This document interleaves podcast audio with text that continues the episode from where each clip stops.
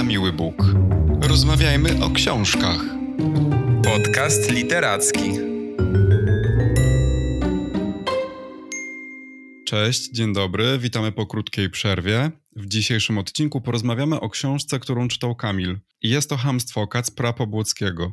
Książka ukazała się w ubiegłym roku nakładem wydawnictwa Czarne i myśląc o tym, jak zaprezentować wam hamstwo w tym moim krótkim wstępie, właściwie poległem, bo nie czytając książki, a wyłącznie spoglądając na opis wydawcy, no trudno powiedzieć, aby książka o pańszczyźnie, bo ona o tym traktuje, była reportażem, prawda? Do czego przyzwyczaiło nas Czarne. Autor bardziej niż reporterem wydaje się być badaczem, jest zresztą antropologiem, a książka, którą napisał, no wydaje się być monografią, pogłębionym studium, erudycyjnym opracowaniem naukowym, pracą badawczą itd., tak itd. Tak e, natomiast to, o czym Pobłocki pisze, za chwilę z pewnością Kamil nam streści. Cześć Kamilu. Cześć Maćku, witajcie wszyscy. E, troszkę jeszcze bym powiedział, że to esej historyczny, esej literacki nawet momentami. Także te wszystkie typy i formy pasują, bo, bo to jest takie złożone dzieło i jak, jakby nie, nie warto go szufladkować. E, bez wątpienia jest to też taka książka, która wpisuje się w chętnie ostatnio podejmowany temat, e, chętnie w ostatnich latach w literaturze polskiej.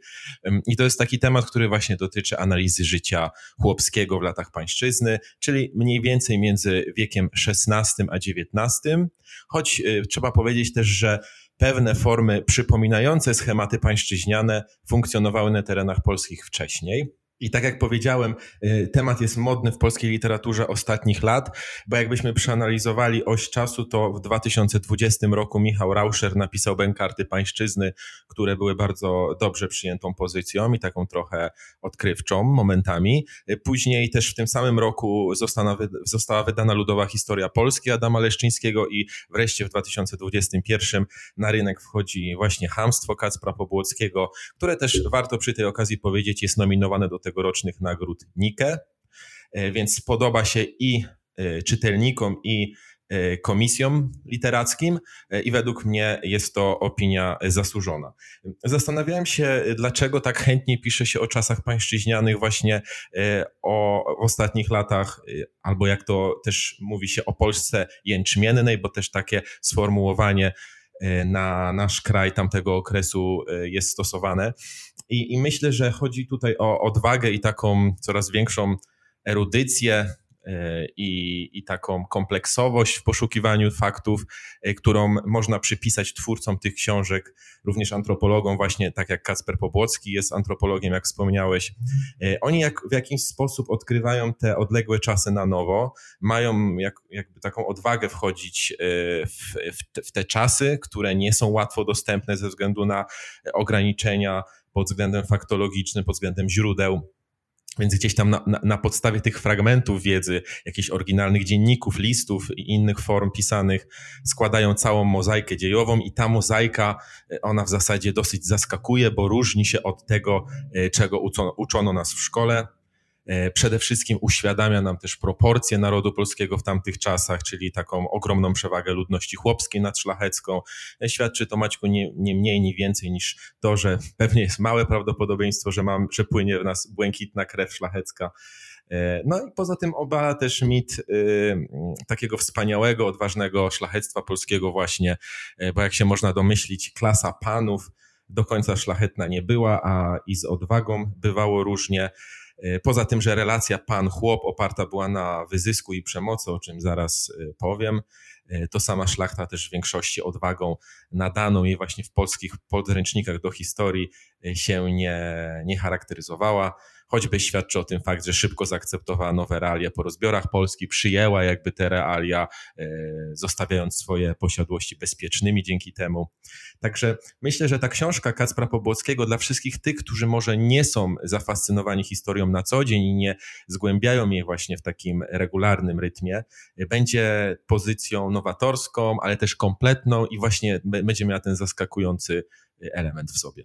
Mówisz o tym, że ta książka wpisuje się w nurt literatury mm, traktującej właśnie o chłopach, e, o Polsce sprzed kilku wieków, ale ja powiedziałbym, że trochę nawet szerszy jest ten nurt. To jest taka literatura rozliczeniowa, czyli książki, które rozprawiają się w jakimś sensie z naszą narodową mitologią i nagle oto pokazując obraz narodu, kraju, jakże właśnie odmienny od tego, e, jak sam powiedziałeś, e, którego uczono nas w szkołach, czyli to są książki, które redefiniują naszą historię, obalają mity historiograficzne, nagle mówią nam, że nie byliśmy tacy, jak nam się wydaje, prawda? I w tym nurcie znajdują się na przykład też wszystkie te książki, które opowiadają o II wojnie światowej i tych relacjach polsko-żydowskich na przykład, nie? I jakby ten nurt jest dużo szerszy, mi się wydaje. Takie pozycje są zawsze kulturowo szokujące, prawda? Bo to jest odkrywanie czegoś, o czym właściwie nie mieliśmy pojęcia. Na przykład, y, jeżeli mówimy o tych najmłodszych pokoleniach. Na pewno są to też książki kontrowersyjne i w różny sposób też się je pisze. Czasami autorzy, autorki przemawiają własnym głosem, a czasami oddają ten głos swoim bohaterom, jeżeli jest to na przykład możliwe. A ciekawi mnie, jak jest ta książka napisana mm, Pobłockiego, to znaczy książka o pańszczyźnie, wiadomo, że jakby nie można tak dosłownie mm, tego głosu autorom, e, e, bohaterom oddać, ale interesuje mnie, kto w tej książce mówi, czyj głos jest słyszany.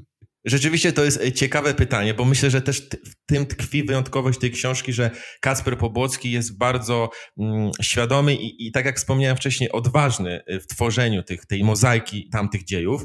E, musimy pamiętać, że chłopstwo w tamtych czasach było niepiśmienne, więc jakby e, ich zapisów jest niewiele. Mimo, że bibliografia tej książki, ona stanowi 40 stron e, w tej pozycji, to jest dużo, ale trzeba powiedzieć to wprost, że nie ma jakby wielu źródeł pisanych przez chłopów czy chłopki.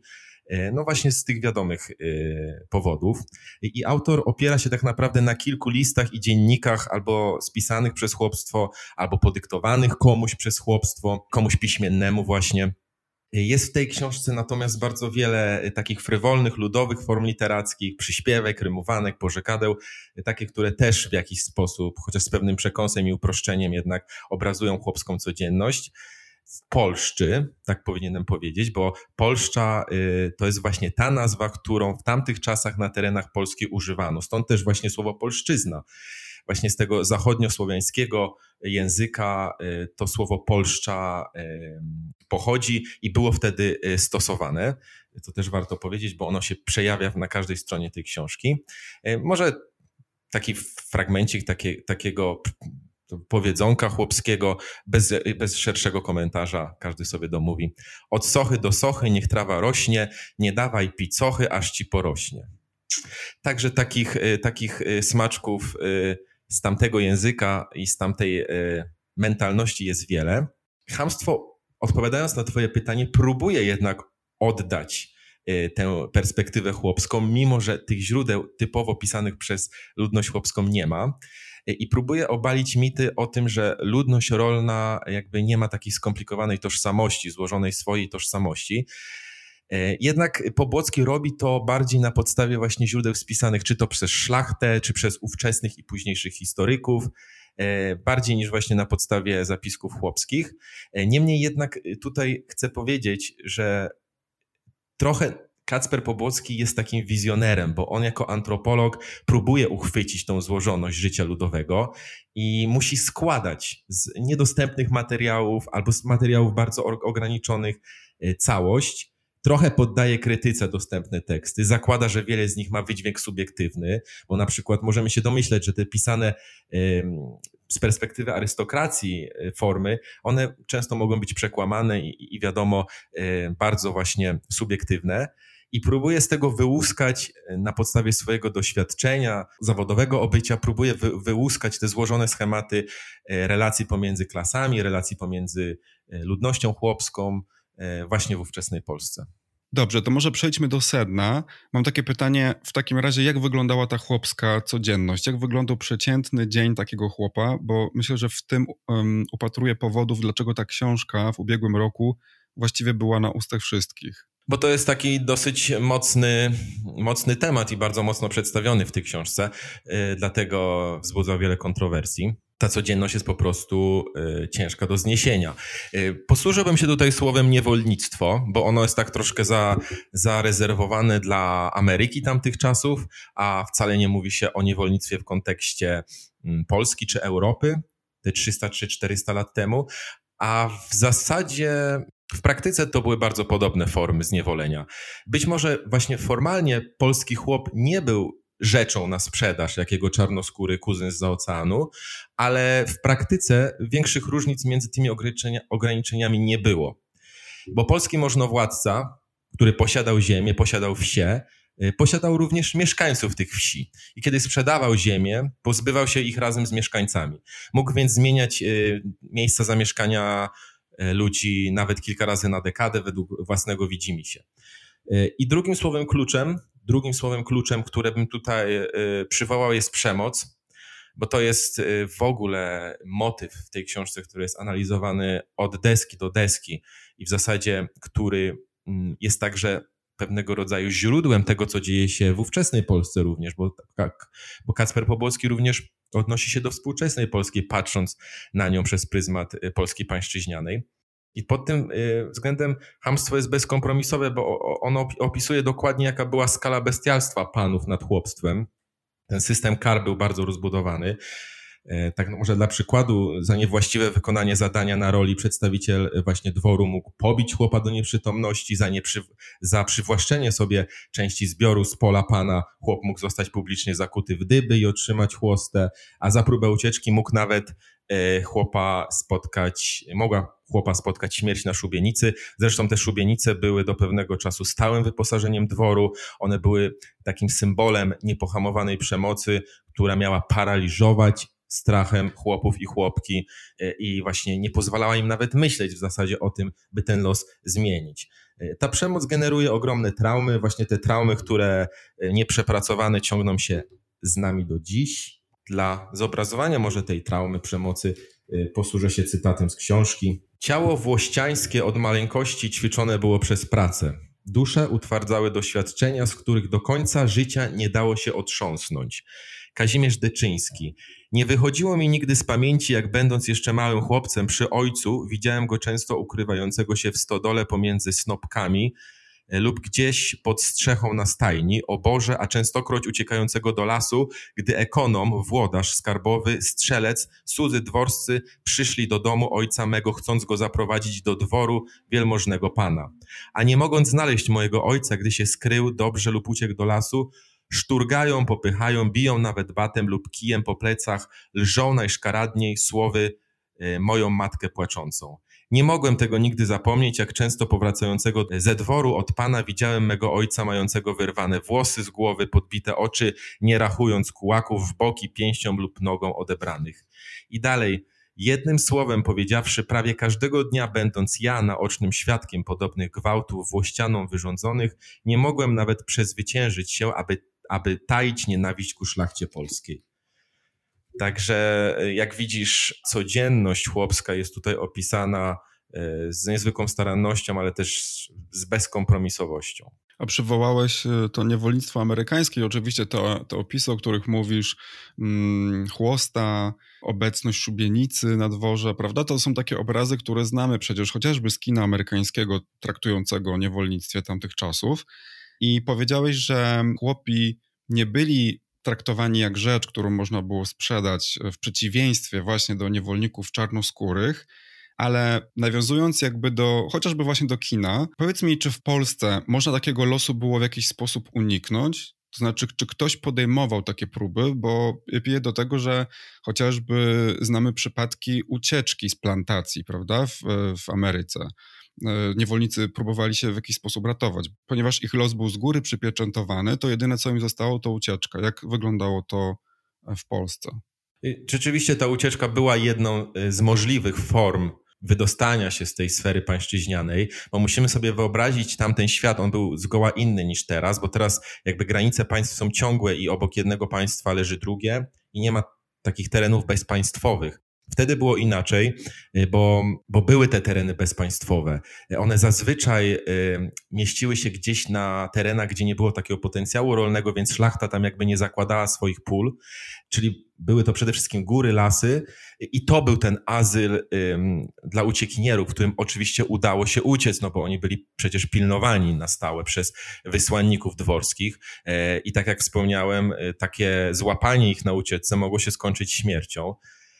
I w takim azylu, kiedy udało im się uciec, oni musieli zadbać o, o, siebie w dużo cięższych warunkach, bo na takich terenach, gdzie trudno było cokolwiek uprawiać. Natomiast no, było to bez wątpienia życie wolne do pewnego też czasu, bo później jakby, bo później te tereny również były zajmowane. Musimy też pamiętać o bardzo ważnej retoryce, jaka była stosowana przez szlachtę i to jest w ogóle taka, taka niezwykła część tej książki, bo tam jest omawiana zależność przemoc, opieka. Można powiedzieć, że szlachta stosowała pewnego rodzaju propagandę względem ludności chłopskiej i wmawiała im, że tak naprawdę ona opiekuje się ludnością chłopską. To był tak zwany, to był patriarchat, ale nie w takim znaczeniu płciowym, choć bez wątpienia mężczyźni w tamtych czasach również dzierżyli te pańskie atrybuty, ale to był taki patriarchat bardziej klasowy. I wracając do tego, co mówiłem, chodzi o to, że szlachta uważała się za ojców ludu chłopskiego i wpajała im w formie właśnie takiej, dzisiaj byśmy to powiedzieli, propagandy, że y, oni sprawują opiekę nad ludźmi, którzy niezdolni są do przetrwania samodzielnie. E, to pan daje dom, daje kawałek ziemi, z którego można zdobywać pożywienie. Od czasu do czasu nawet zaprasza w trakcie dożynek na wspólny obiad do dworu i, i tworzy jakby taką aurę opieki, w którą y, większość ludności chłopskiej o dziwo wchodzi. Wchodzi w ten schemat, zakładając pewnego rodzaju maskę wiernych, y, wiernych poddanych, udając, wchodząc w tą rolę, próbując się właśnie odnaleźć w tej ciężkiej rzeczywistości i jakby rezygnując z tej zmiany. I tutaj trzeba też powiedzieć, że jakby Pobłocki zwraca uwagę na to, że żadne państwo nie jest w stanie przetrwać, jeśli jest oparte tylko na przemocy. Dlatego szlachta wytworzyła nawet tą iluzoryczną pomoc, y, którą wpajała jakby w, w, chłopstwo i oni, żeby przetrwać nawet w tej rzeczywistości, przyjmowali jakby tę, retorykę i według takich zasad y, żyli. Oczywiście y, potrafili też y, w pewien sposób kolokwialnie mówiąc, kombinować, żeby, żeby to życie było łatwiejsze i żeby mogli też coś dorobić na boku, mówiąc wprost, ale to o tym więcej też możemy przeczytać w hamstwie, więc tutaj nie będę więcej zdradzał. A padło to symboliczne słowo patriarchat i mimo wszystko muszę zapytać, chociaż powiedziałeś, że niekoniecznie w tym kontekście, czy Pobłocki pisze właśnie coś o kobietach, o chłopkach? Pisze jak najbardziej. Wydaje mi się, że to jest też taka dosyć feministyczna książka, mm, jeśli można to tak określić. Jak możesz się domyślić, y, jeśli chłop y, w czasach pańszczyźnianych był na dnie drabiny społecznej, y, to chłopka była jeszcze niżej. Mhm. I, tak naprawdę Pobłocki forsuje e, w swoim dziele taką tezę, że arystokrata, ten możnowładca był panem dla chłopa, ale chłop chciał sobie w pewien sposób zrekompensować e, te swoje niedostatki społeczne i ograniczone możliwości społeczne właśnie w domu, czyniąc się panem domu, a więc też czyniąc się panem własnej żony. No właśnie. Możesz się więc spodziewać, jakby, że ten patriarchat, tak jak wspomniałem, był klasowy, ale był też oczywiście płciowy e, i on się bardzo dawał we znaki kobietom. Ten los kobiet był ciężki, myślę, że przynajmniej z dwóch głównych powodów. Po pierwsze, ze względu na niezliczoną ilość pracy. Tutaj taki cytat, który to e, obrazuje. Płeć żeńska wszelką domową posługę dopełnia, oplepia gliną chaty, jeść gotuje, pokarm w pole mężczyzną wynosi, bieliznę szyje i pierze, nabiał z krów, kus i owiec zbiera, ptactwo domowe pielęgnuje, ogrody kopie, zasiewa i piele, jarzyny wykopuje, konopie swoje i dworskie urządza, motki do dworu wszędzie, zamieść, uprzątnąć i wybielić. Chałupę, szczególnym e, wieśniaczek jest obowiązkiem, idą jeszcze do żniwa ozimego i do wiązania w czasie pokosu jarnego ziarna, często z dziećmi przy piersiach, najraniej wstają, najpóźniej zasną. To jest jedna strona ciężkiego życia kobiecego. Druga natomiast wiąże się już z kwestiami cielesnymi i, i, i też jakby z tymi mackami patriarchatu, płciowego, czyli jakby chodzi o przemoc seksualną, która była też stosowana e, na kobietach i to niestety w dwojaki sposób, bo zarówno e, na dworze, jak i e, ze strony domowników. I tutaj też cytat, który to obrazuje bardzo dosadnie. Z takiego przemieszania dobrotliwości i przemocy, przerzucania odpowiedzialności ze sprawców na ofiary, wpędzania pokrzywdzonych w poczucie winy brała się siła patriarchatu. Weźmy historię Agnieszki z Kijewa, która pracując jako dziewka we dworze była regularnie gwałcona przez niejakiego Malickiego.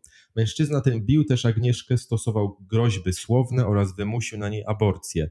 Zamknąwszy się z tąż Agnieszką w folwarku, uczynił jej gwałt na pierwszy raz – a zaś potem dawał jej podaruneczki, paciorki i trzewiki i przywodził ją do częstszej okazji złączenia się cielesnego. Przemoc seksualna bierze się z dostępności. Sięgają po nią ci, którzy mają okazję pozwolić sobie na connection z istotą im podrzędną. A najlepsze okazje nadarzały się tam, gdzie panowały familiarne stosunki, czyli w domach jak w historii Reginy z Męciny molestowanej przez ojczyma. Pewnego czasu matka moja była w starym sądczu u brata, a tenże ojczym przyszedłszy pijany w nocy, zdybał mnie na piecu w piekarni śpiącą i gwałtem przyniewolił na ten uczynek i tak już musiałam być powolną. Tak właśnie rodził się patriarchalny kompleks, pogwałcenie ludzkiej godności, wmawianie kobietom, że są istotami z natury podrzędnymi, groźby, a jednocześnie pochlebstwa, prezenciki, komplementy, przemieszanie dobra i zła, pomocy i przemocy. Bardzo trudno było rozsupać ten węzeł zależności i rozdzielić niezależne od siebie wątki, bo one spotykały się w jednej osobie. Pana, który był zarazem opiekunem i oprawcą, ojcem i kochankiem. Ja myślę, że warte przyjrzeniu się jest też to zjawisko, które polega na tym, że chłop, który jest bity, upokarzany, mm, poddawany takiej regularnej przemocy ze strony pana, potem wraca do domu i w jakiś sposób chyba przenosi tę przemoc na e, swoją rodzinę, szczególnie na przykład właśnie na żonę, prawda? I chciałem zapytać, czy to była norma, czy na przykład autor też opisuje miłość? Miłość myślę, że jest jednym z ostatnich słów, jakie bym e, w hamstwie znalazł. Mało jest tam miłości, mało jest tam takiego wsparcia rodzinnego, choć może to wynika, myślę, że na pewno wynika to właśnie z tego, że te czasy były po prostu ciężkie bardzo i jakby, jakby chłopstwo dążyło do tego, by zapewnić sobie takie podstawowe potrzeby, więc rodzina była pewnego rodzaju jednostką produkcyjną. Tam chodziło o, o to, żeby ta, ta rodzina wspierała się w tym sensie, że dzieci pomagają na roli rodzicom, tak żeby ci mogli zebrać więcej i trochę tego e, pożywienia zachować dla siebie, a nie oddać wszystko panu. E, więc jakby e, tam to, to jest książka o przemocy bardziej i zdecydowanie bardziej o przemocy niż, niż o miłości. Tak, ale też taka rodzina, która jest właśnie, jak powiedziałeś, jednostką produkcyjną, która właściwie pracuje po to tylko, aby przeżyć. Dokładnie tak. I w zasadzie bez perspektywy zmiany swojego położenia. Czyli tylko po to, żeby przeżyć i żeby, i żeby, i żeby móc, móc zapewnić sobie jakieś, jakieś pożywienie. A kilka razy w recenzjach tej książki widziałem takie sformułowanie, że jej dużą wartością jest pokazanie, jak doświadczenie przemocy osadza się właśnie w ciele, w psychice i psychologii zbiorowej. Takie zdanie przeczytałem u Kingi Dunin. I ciekawi mnie, czy w związku z tym, że ta przemoc tak bardzo odcisnęła się na, na tych ludziach, czy w związku z tym oni podejmowali jakiekolwiek świadome próby zbalansowania tej traumy, której doznali, odreagowania jej w jakiś sposób? Wiesz, to były takie, myślę, przynajmniej wydawać by się mogło dwie formy odreagowania tej traumatycznej codzienności. Pierwszym, pierwszą z tych form była, była rozrywka, jakaś, jakaś forma zabawy, tańca, uczęszczania do karcz i alkoholizmu, mówiąc wprost, bo to nie było y, niewinne pijaństwo, tylko to był już alkoholizm. Jakby ilość spirytusu wy, wypijana przez chłopstwo w tamtych czasach była w jednym z zaborów tak wysoka, że można ją nawet porównać z ilością spirytusu pitą dzisiaj. Tam są takie statystyki w tej książce. Więc y, y, ten problem alkoholizmu zaczął się pojawiać też wśród chłopów i potem zaczęto też jakby y, czynić różne, różne zabiegi ze strony szlachty, aby, aby ten alkoholizm zniwelować, bo w pewnym momencie paraliżował społeczeństwo chłopskie. Więc, więc z jednej strony alkoholizm, ale tak jak mówię, ta zabawa jednak i taniec, i karczma to były takie, takie miejsca, gdzie chłop i chłopka mogli się troszeczkę zrelaksować, jeśli to słowo jest adekwatne. Natomiast y, zaskoczeniem było dla mnie podejście do samej religii, bo wydawać by się mogło, że religia jest pewnego rodzaju y, w polskiej kulturze, w polskiej tradycji od dawna i że stanowi ona taką ostoję i ucieczkę od znój codzienności, ale nie wtedy. Okazuje się, że chłopki i chłopi w tamtych czasach wcale nie byli szczególnie religijni, na, przy, przynajmniej w pierwszym okresie trwania pańszczyzny w Polsce. To się potem zmieniało, bo Kościół katolicki coraz bardziej wchodził na wieś ze swoją działalnością, ale pierwsze chłopstwo pańszczyźniane tak naprawdę chodziło do kościoła po to, aby bardziej odsypiać tam pracę w polu niż szukać jakiegoś duchowego pokrzepienia. E, I te takie obrazy charakterystyczne dla polskich wsi, gdzie jest kapliczka i modlący się chłop na przykład, to, to są już obrazy z późniejszego okresu. E, też interesujące było to, że Kościół katolicki rzeczywiście, tak jak wspomniałem, zaczął wchodzić na tą wieś po pewnym czasie, ale to było związane z kontrreformacją, bo, bo w Europie zaczęły się szerzyć różne odłamy chrześcijańskie i jakby ta wiara katolicka zaczę, zaczęła być poddawana pod wątpliwość. W Polsce na przykład bardzo szeroko rozwinęła się działalność Arian. To taki właśnie odłam religijny, który E, zaczął być niewygodny i dla kościoła, i dla szlachty, bo on zaczął poddawać pod wątpliwość moralność ogólnie, którą arystokraci stosują. Arianie uważali, że po prostu Bóg jest Panem i to jest jedyny twór, który może być uznawany za Pana. E, I czynienie z chłopstwa niewolników, jak czyniła to szlachta, jest po prostu niemoralne i niezgodne z Pismem Świętym. Ale jak możesz się domyślić, jakby zaczęto z tym walczyć i w rezultacie arianizmu po kilku dekadach e, działalności zakazano, bo była ona niebezpieczna, a katolicyzm z kolei jakby usprawiedliwiał ten hierarchiczny charakter państwa, więc jakby zaczął się rozwijać we współpracy szlachty właśnie e, z Kościołem. To są dwa organy, które ze sobą współpracowały. Więc y, odnosząc się do Twojego pytania, mało było tych alternatyw, żeby odreagować traumę codzienności. Y, bardziej zabawa niż religia. Tak bym to podsumował. A zbliżając się do końca naszej rozmowy, nie zapytałem jeszcze o tytuł. Czym jest hamstwo? Bo wiemy trochę, że ham to chłop, ale ciekawi mnie wybór akurat tego słowa hamstwo na tytuł tej książki. Generalnie tutaj trzeba się odnieść do Biblii znowu, e, bo Ham to jest syn Noego i jest taka jedna przypowieść w Biblii, gdzie pod nieobecność ojca, właśnie Noego, który upił się gdzieś winem i spał w namiocie bez ubrań, e, Ham e, zobaczył go właśnie nagiego, śpiącego i zbliżył się w tym czasie do jego żony, która niekoniecznie według interpretatorów Biblii była jego matką. Więc nie dość, że dopuścił się tak haniebnego czynu, to jeszcze chwalił się tym, poniżając swojego ojca Noego. Wtedy sformułowanie odkryć nagość swojego ojca, które jest użyte właśnie w, w Starym Testamencie, funkcjonuje jako idiom określający współżycie seksualne z żoną ojca. E, I gdy ojciec Noe obudził się już i odkrył, co się stało, powiedział wtedy do Hama, niech będzie przeklęty Kanan, niech będzie najniższym sługą braci swoich. Kanan to jest syn Hama e, i zostaje więc on w tych słowach potępiony i określony mianem sługi i niewolnika. E, później wiele interpretacji podaje też, że właśnie ten Kanan, wnuk Noego, i syn Hama miał ciemną karnację i co ciekawe Kościół katolicki przez wieki usprawiedliwiał powyższą przypowieścią swoje krucjaty i działalność nawracającą. E, właśnie wśród też ludności czarnoskórej. Możesz sobie wyobrazić właśnie, jak przewracam oczami. właśnie.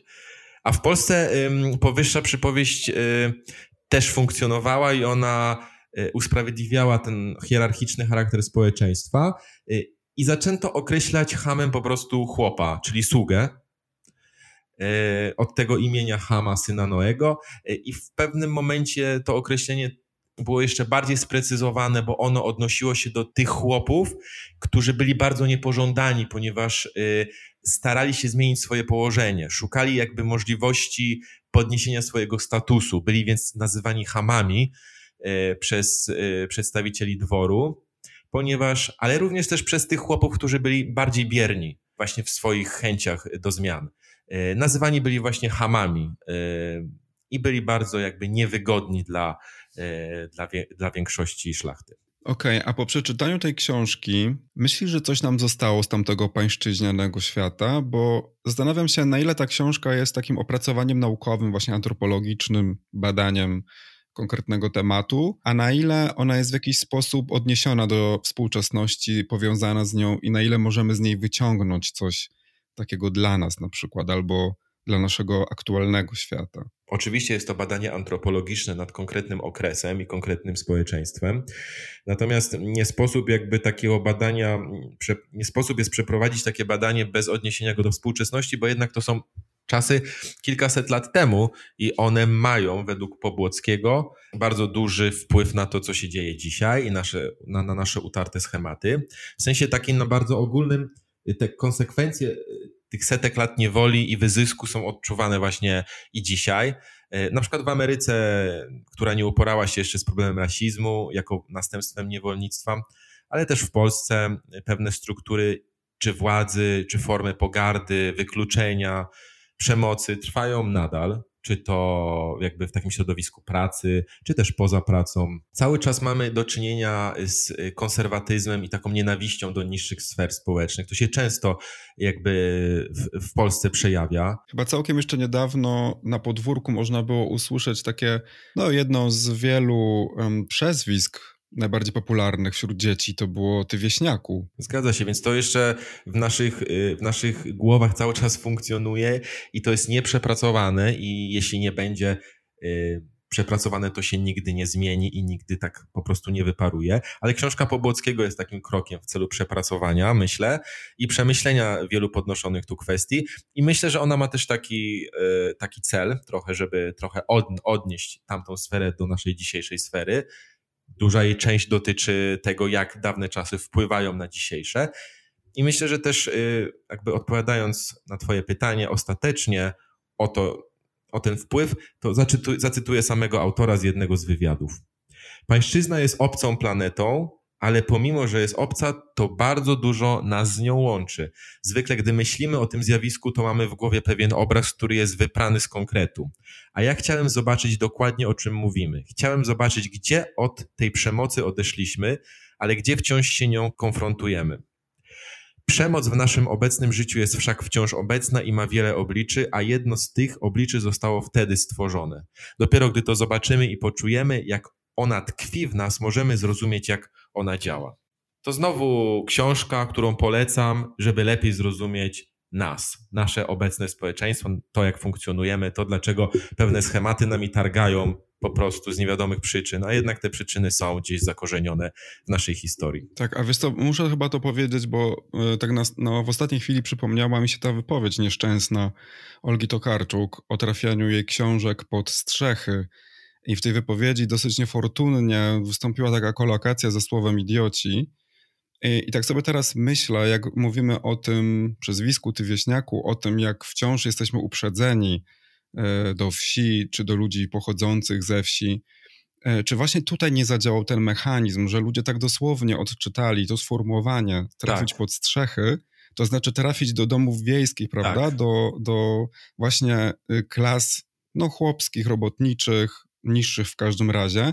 I być może dlatego właśnie ta wypowiedź została tak bardzo odczytana jako klasistowska i pogardliwa, podczas gdy też my nawet na swoim um, Instagramie w, w stories wrzucaliśmy definicję tego sformułowania trafić pod strzechy, to nie jest trafić do domów wiejskich, bo nie, nie rozumiemy tego sformułowania dosłownie, tylko po prostu zyskać popularność. Niekoniecznie e, na terenach wiejskich, prawda? Tylko w ogóle. Wydaje się, że pojęcie e, skojarzy się nam, tak jak powiedziałeś, z taką nomenklaturą wiejską, a przez to, że ten temat jest dla nas ciągle wrażliwy i newralgiczny, no to łatwo przychodzi nam wydawanie osądów bez tak naprawdę po, po, poznania jakby e, znaczenia tego związku frazologicznego. No, no tak to zadziałało. Widzisz, te schematy nadal w nas są i funkcjonują i burzą i stwarzają kontrowersje. Niepotrzebne chyba. Kamilu, dziękuję Ci za dzisiejszą opowieść. Dzięki serdeczne za uwagę. A z Wami słyszymy się już za dwa tygodnie. Dziękuję bardzo, do usłyszenia. Do usłyszenia. Na miły Bóg. Rozmawiajmy o książkach. Podcast literacki.